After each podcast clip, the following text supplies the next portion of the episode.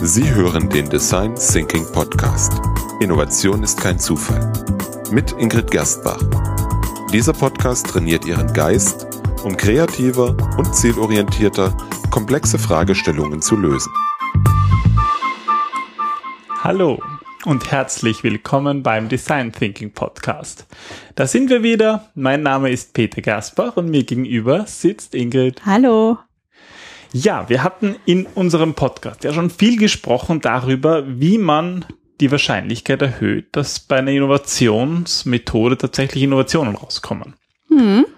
Und ähm, wenn Sie die letzten Folgen oder alle Folgen gehört haben, dann haben Sie sicher auch schon viel darüber gelernt, ähm, was es so für Einflussfaktoren braucht, damit das gelingt. Und das ist das Team, das ist der Raum und unterschiedliche andere Faktoren. Aber es kann ja auch manchmal vorkommen, ähm, dass irgendwie alles passt. Also man hat das richtige Team ausgewählt und man hat auch ähm, den, für den Raum gesorgt und für das Mindset. Aber irgendwie in, in einer Design Thinking Jam Session kommt trotzdem nicht so die richtige Stimmung aus, die es braucht.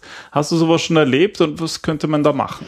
Also ich glaube, die meisten unserer Zuhörer kennen das nicht nur aus dem Design Thinking, sondern von jedem Meeting, dass da irgendwie die Stimmung schlecht ist oder dass verschiedene Gründe ähm, ja einfach auftreten, dass die Leute nicht so wahnsinnig motiviert sind und yeah, und jetzt machen wir Innovation. Jetzt arbeiten wir.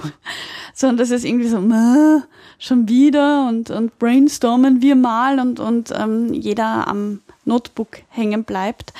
Ähm, ja, natürlich, das ist irgendwie häufiger der Fall, als jedem, glaube ich, lieb ist, auch mir lieb ist. Allerdings gibt es da Methoden, das zu verhindern, das zu ähm, unterbrechen, beziehungsweise die Stimmung aufzubauen, so dass man wirklich in einen guten, effektiven Kickoff-Workshop losstarten kann. Super, genau darum geht es nämlich in der heutigen Folge, wo wir über Icebreaker sprechen. Genau. Also die Eisbrecher und ähm, ja, eigentlich auch Icebreaker-Spiele. Genau, also ähm, Spiele, das ist ja immer so, oh, Spiele, wie peinlich und wir sind ja erwachsen. Oder Spiele, yeah. Oder Spiele, yeah. Also ähm, ich kenne beide Seiten, wobei ich sagen muss, ähm, in, je höher die hierarchische Ebene ist, ähm, in der ich einsteige, desto mehr ist es, Frau Gerstbach, haben Sie wirklich einen Lego-Kasten?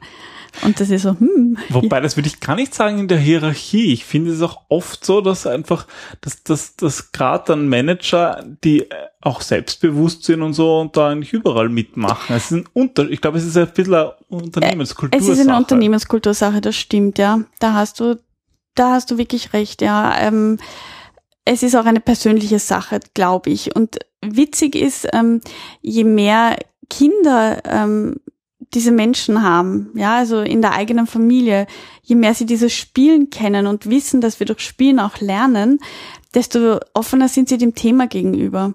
Also das ist wirklich, wirklich spannend. Und ähm, ich habe auch in einem meiner letzten Blogartikel geschrieben, ähm, warum Spielen und Humor wichtig ist, einfach weil es Entspannung löst, weil es ähm, uns miteinander vertraut macht und nichts anderes ähm, passiert bei diesen Eisbrecherspielen, bei dem Icebreaker.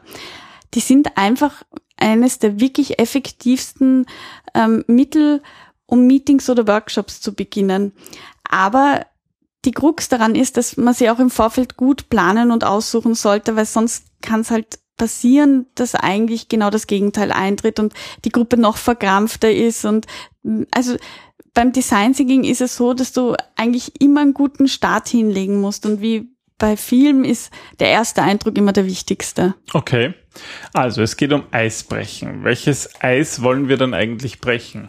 Tja, das ist natürlich die Frage, weil um ein Eis überhaupt brechen zu können, mit einem Föhn zu kommen, musst du überlegen, welches Eis willst du brechen. Ähm, und ich unterscheide da im Grunde ähm, vier verschiedene Situationen. Die erste ist, wenn, ähm, stell dir vor, du willst Gleichgesinnte zusammenbringen, und die kennen sich aber noch nicht. Also das ist jetzt bei, bei Design Thinking zum Beispiel der Fall, wenn ich ein Problem lösen möchte, das mir ein Unternehmen ausgelagert hat. Das ist ja ähm, öfters der Fall, dass die sagen, ähm, sie wollen ein Problem, ein Problem auf innovative Art und Weise lösen, aber wollen das nicht intern lösen, sondern extern. Und dann stelle ich quasi mein Design-Team an Leuten zusammen, von denen ich meine, dass sie gut dazu passen, aber die kennen sich oft nicht. Das heißt, ich habe Gleichgesinnte, die haben alle das gleiche Thema, sie wollen Design Thinking machen, aber sie kennen einander noch nicht.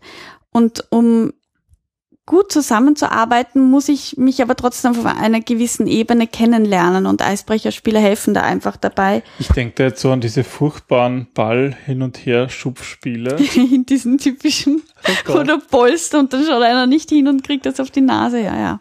Also es gibt schlechte und, und, und bessere Und sehr Spiele. schlechte Spiele, Ja, genau. Aber es gibt dann auch noch bessere, genau. Also das sind diese, mein Name ist oder Flaschen. so sollte man es vielleicht nicht machen. Na, das funktioniert in den seltensten Fällen. Ein zweiter Fall wäre, wenn Menschen mit unterschiedlichen Hin- Hintergründen und Kulturen aufeinandertreffen. Dann geht es darum, dass wir unterschiedliche Wahrnehmungen oder auch Glaubenssätze voneinander und übereinander haben, die einmal aufgedeckt werden müssen. Also wo es einfach darum geht, auch sich anzunähern und, und ein bisschen eine Angst, ähm, die im Vorfeld da ist oder, oder eine, ja, diese, weißt du, was ich meine, wenn, wenn man sich nicht traut, das auszusprechen oder anzusprechen, die Scheu ein bisschen Okay. umgehen. Also eine andere Situation einfach, ja.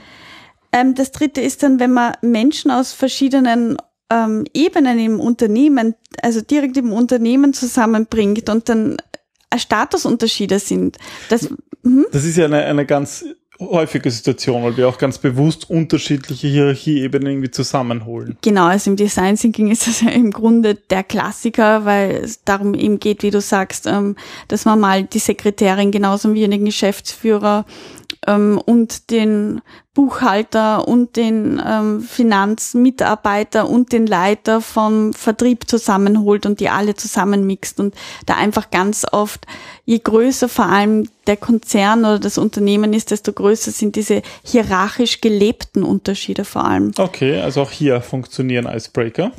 Und ähm, wenn, das ist jetzt eher, ähm, das ist vor allem bei, bei so Speaking-Auftritten der Fall, wenn du Teilnehmer aktivieren willst, dass sie Fragen stellen.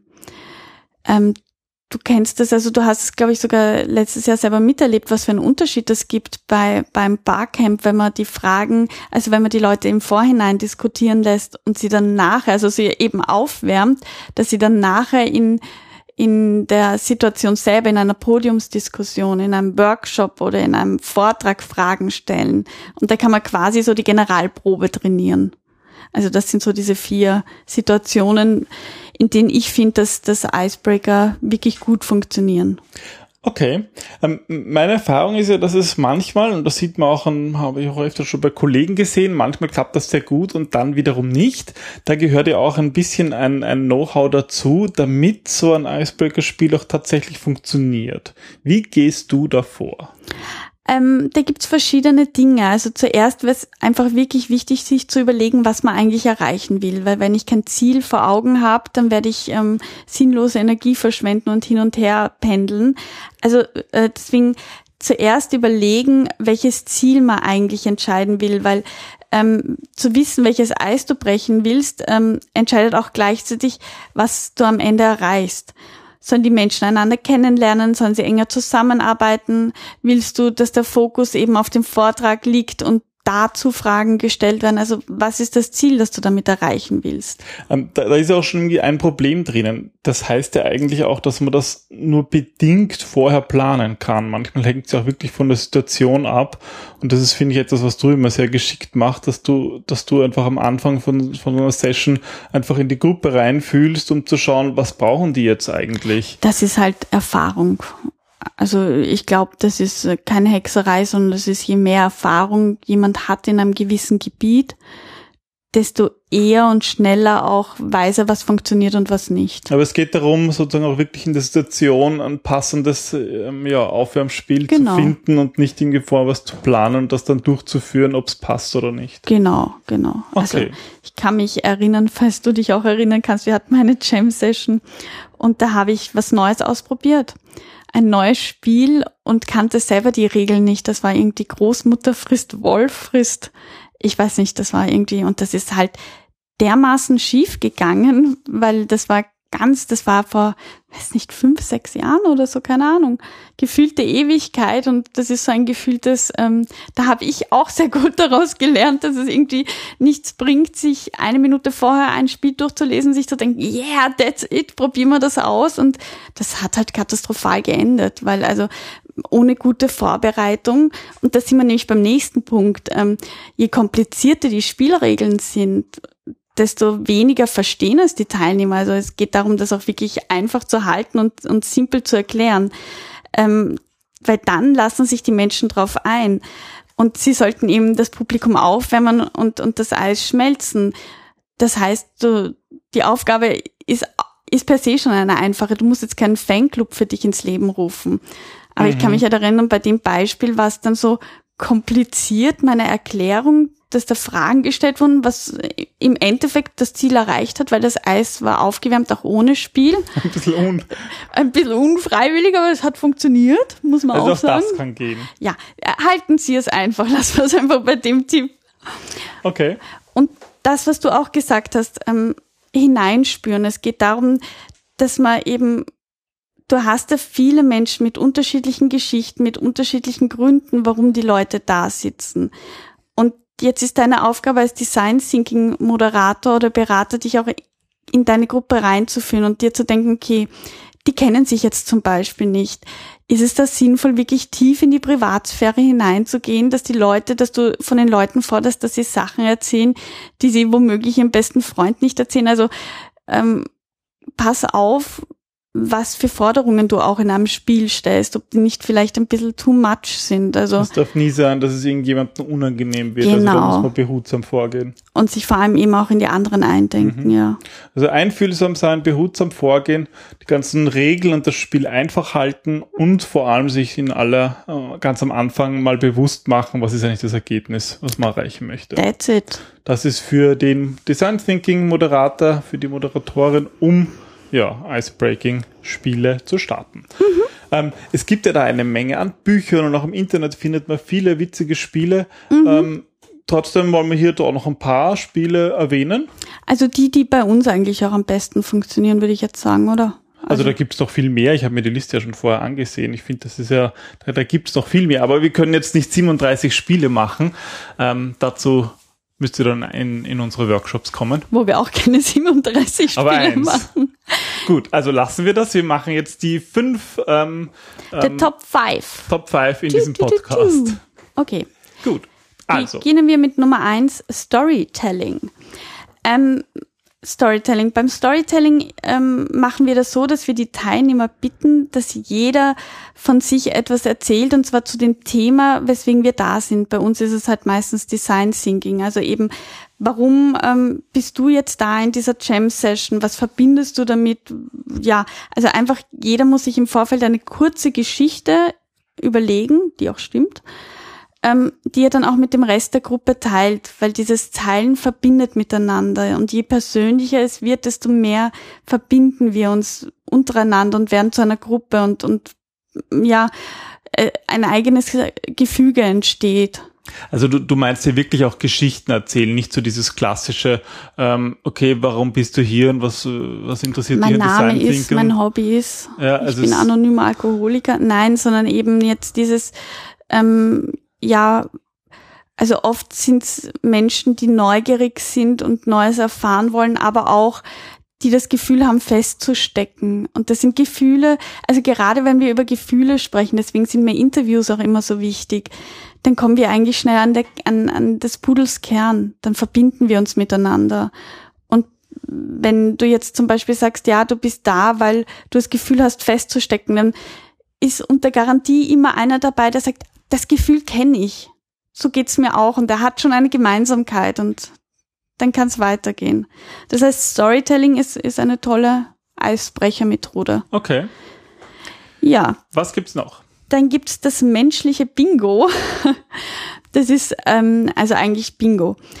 Da geht's darum, eine 5x5-Matrix zu erstellen und die ähm, füllt man dann aus mit persönlichem und geschäftlichen. Also persönlichen ist zum Beispiel, ähm, hat schon mehr als 15 Länder besucht, Hackerl, hat ein Haustier oder hat einen Hund, ähm, hat Geschwister und dann halt Geschäftliches, ähm, ist schon einmal während einem Meeting eingeschlafen oder ist länger als zehn Jahre im Unternehmen oder ähm, hat sein eigenes Büro oder hat nur einen Rollcontainer. Okay, und das, das bereitest du vor oder lässt du das dann mit den, mit den Teilnehmern machen? Unterschiedlich. Also meistens geht schneller, wenn ich es vorbereite und vor allem um einen Eisbrecher zu machen. Also wenn ich jetzt müsste ich sonst im Vorfeld einen Eisbrecher machen, damit sie mit mir diesen Eisbrecher machen. Ah, ja. das, ist und das soll ja auch irgendwie witzig Ja. sein oder ist meistens witziger, auch lustiger dann. Und dann geht es darum, dass die, dass die Teilnehmer sich gegenseitig interviewen müssen, um herauszufinden, wer ähm, welches Hakel quasi ankreuzen kann. Und der Spieler, der die meisten Hakeln hat, also der ungefähr mit jedem dieselben Verbindungen hat, der gewinnt. Wobei da geht's halt eben auch nicht ums Gewinnen, sondern einfach ums Kennenlernen und ums Austauschen. Und wenn du es auf Zeit machst, dann wird's halt noch spannender, weil es dann halt schneller wird und schneller, ja, macht die Sache rund. Okay.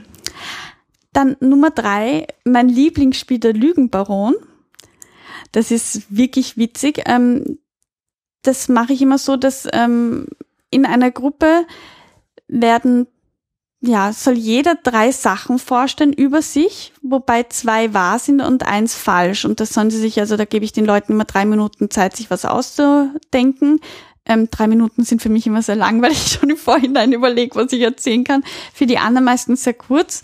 Aber das ist gut, weil desto authentischer wird es auch. Soll ja auch nicht ewig dauern. Na, und ähm, witzigerweise kommen sie bei mir oft drauf, was falsch ist und umgekehrt nicht. Aber Also da geht's. Hm? Hast du ein Beispiel vielleicht? Drei so Dinge? Ja, ich fand, also eine Teilnehmerin war mal wirklich geschickt, die hat gesagt, ähm, sie hat noch nie Antibiotika genommen. Ähm, dann, sie hat zwei Brüder und eine Schwester, das sind immer so die klassischen, weil pff, das ist irgendwie beim Erwachsenen schwer zu sagen, ob es stimmt oder nicht stimmt. Und ähm, irgendwer hat mir mal erzählt, ähm, dass, dass er auf einem Hausboot wohnt. So. Okay. Und ich dachte, dass das Hausboot nicht stimmt. Und das Hausboot war natürlich richtig. Also das Witzige ist ja, wenn man da immer was dabei gibt, was eigentlich gar nicht sein kann, aber halt dann doch stimmt, weil jeder hat irgendwann einmal was erlebt, was irgendwie Ja. total verrückt ist. Und es gibt verschiedene Varianten, wie wir das machen. Ähm, also das eine ist, dass die Menschen nachfragen dürfen. Dann wird's aber meistens, also dann kommst du sehr schnell drauf, was stimmt, was nicht Ja, ob stimmt. jemand gut ist im Antworten Ja. oder vielleicht sogar zu schnell antwortet. Ja, oder, oder du merkst es halt oft an verräterischen Gesten, wenn jemand plötzlich grinst. Ja. oder, oder irgendwie so. Aber es kann halt auch dieses und jenes bedeuten. Ja, aber also ähm, am besten, also am schwierigsten wird's zum Erraten, wenn sie wirklich nur einen Satz sagen dürfen. Ja, weil da kann sich jeder verstellen. Aber es gibt Aber darum halt da geht's ja auch gar nicht. Eigentlich geht's ja Varianten. darum, auch sich aufzuwärmen und ähm, ja, so funktioniert das. Das heißt, das, das wird dann, da darf dann jeder raten und Genau, genau. Ähm, Nummer vier ist erraten Sie meinen Job. Das ist auch eine ganz witzige Technik und zwar, ähm, das mache ich auch bei offenen Jam Sessions. Da soll dann jeder seinen Job oder sein Hobby oder irgendwas auf einen Zettel schreiben und ähm, den, das werfen wir dann in, in eine Box und mischen durch und dann muss jeder einen anderen Zettel ziehen. Also wenn das seine ist, dann wieder rein und einen neuen. Und auf jeden Fall ähm, hat er dann irgendeinen Job dort stehen und dann musst du erraten, zu wem dieser Job gehört und kannst halt auch nachfragen und dann, ja, das ist halt, dann merkt man auch schnell, wie viele Glaubenssätze jemand hat. Mhm. Das ist sehr spannend, ja. Und ähm, last but not least, das ist ähm, Suche den Namen. Das ist vor allem gut bei größeren Events, Networking-Events, wenn du, ähm, also da bitte ich dann die Teilnehmer, dass sie blind ähm, oder oder eine Assistentin oft, dass sie halt ähm, die Teilnehmerkärtchen vertauscht und ähm, jemand anderen einen anderen Namen gibt, kannst du aber genauso machen mit reinwerfen und jemand zieht einen Namen raus und dann muss er sich halt durchfragen durch die Teilnehmer, bis er den richtigen Namen hat. Ja, das sind so fünf wirklich immer funktionierende Eisbrecher, die, die auch Spaß machen und die man halt auch, ja, je nach Bedarf ausweiten kann. Ich glaube, was man dabei auch schön sieht, dass es wirklich immer vom, vom Ergebnis, was man erreichen will, abhängt. Also ich denke mal, gerade bei den ersten drei ähm, ja, wenn, wenn man das sich genau anschaut, also Storytelling, dieses Bingo und der Lügenbaron, da wendet man ja eigentlich auch gleich Design Thinking Methoden in der Einfühlenphase an. Also so Interviews und Mhm. Geschichten erzählen. Das stimmt, ja. um die da ein bisschen reinzukriegen. Also das sind jetzt nicht irgendwelche Spiele, wo man herumhüpfen muss, sondern eigentlich, ja, wo man schon beginnt, äh, Interviews zu führen, mit Menschen zu reden, zu, zu mehr voneinander zu erfahren. Da kommt Mhm. man auch schon gleich ins Design Thinking rein.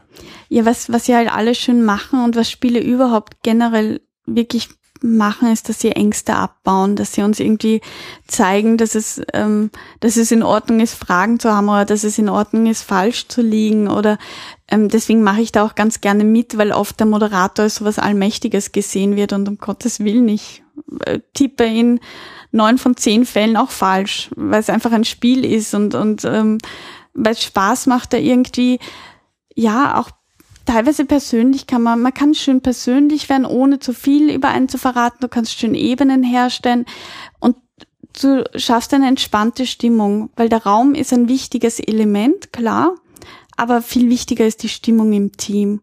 Und ähm, du weißt es ja selber, die muss ich ja nicht erzählen, oft setzen wir so Eisbrechertechniken auch ein, wenn einfach die Stimmung gerade ganz schlecht ist oder wenn wenn Wenn so Twist reinkehrt. ja, Ja, wenn sie gerade von einem Meeting kommen, wo was schiefgelaufen ist oder ähm, was hatten wir auch schon nach dem Mittagessen ist auch so ganz klassisch so alle haben dieses dieses biologische Down und Also da denke ich auch gerne an einen Kunden zurück, die sich, wo mal im Feedback gehört hat, dass sie sich immer schon freuen. Da hatten wir immer nach dem Mittagessen, haben wir immer wöchentlich die Session gehabt. Da gesagt, ja, sie freuen sich immer schon, weil da machen wir am Anfang ein Spiel zum Aufwachen und nach dem Mittagessen. Und am Anfang waren sie alle noch so, Hä? Und ja, aber das war Schluss- spannend, falls du dich erinnern kannst, war das nämlich, da haben wir gesagt, wir schaffen jetzt diese Spiele ab, weil dauernd meckert's ihr nur und irgendwie macht das keinen Spaß so. Stimmt, und dann sagen sie, hey, Und das ist das Schönste hey. an allem, genau. Das war cool, ja. Na bitte, also das ist so ein Beispiel, was passieren kann, wenn man Spiele richtig einsetzt. Ja. Und, oder einfach so Auflockerungsmethoden. Genau. Ja, und die Wirtschaftspsychologin hat gesprochen, was das für Huck. Effekte hat, ähm, ja, auf den Mensch, auf die Menschen, auf den Geist. Huck, ich habe gesprochen, so ist es. Und ich würde sagen, liebe Hörer, äh, probiert es einfach aus. Äh, Kann auch wirklich mal am Anfang von einem Meeting sein, mal anders zu starten und rück, rück klein beginnen mit was Einfachem. Und wenn man dann ein bisschen mehr Selbstbewusstsein hat, dann kann sich das Ganze auch größer und lustiger und lauter werden. Ja, definitiv. Und vor allem, ähm, wenn ihr witzige Spiele habt, die jetzt auch nicht so ähm, diese 0815-Spiele sind, dann bitte zuschicken. Ich bin da echt interessiert und probiere gerne aus und tausche mich auch gerne aus. Und ähm, wir werden diese fünf ähm, Spiele, würde ich jetzt sagen, auch als, als kleines Download-Sheet ähm, anbieten, oder? Ja, Im so, Podcast damit als man Download. nicht in der Situation ist und man ein Spiel erklären muss und dann nicht mehr weiß, wie es genau funktioniert. Deswegen, ich habe den kleinen Hint jetzt verstanden, ähm, den Peter, das habt ihr nicht gesehen, nonverbal an mich gerichtet hat. Ich werde simpel halten. Also ich bemühe mich. Zumindest So kommt keine. Großmutter und kein Wolf vor. ja, Passt, wunderbar. Ja, dann vielen Dank fürs Zuhören. Ja, danke Wir schön. freuen uns über Einsendungen von Spielen ähm, und andere Feedback Ideen, die und- funktionieren und, natürlich auch sonstiges Feedback oder vielleicht sogar eine positive Bewertung auf iTunes, weil das ist so die Währung der Podcaster und das gibt uns ja Mut und Freude, wieder weiterzumachen. Genau, noch besser ist natürlich, ähm, wenn ihr was schreibt dazu, aber was viele nicht wissen, das ist nicht notwendig. Es reicht, wenn ihr auf die fünf Sterne drückt. Genau. Dankeschön. Gut, dann bis zum nächsten Mal. Tschüss. Tschüss.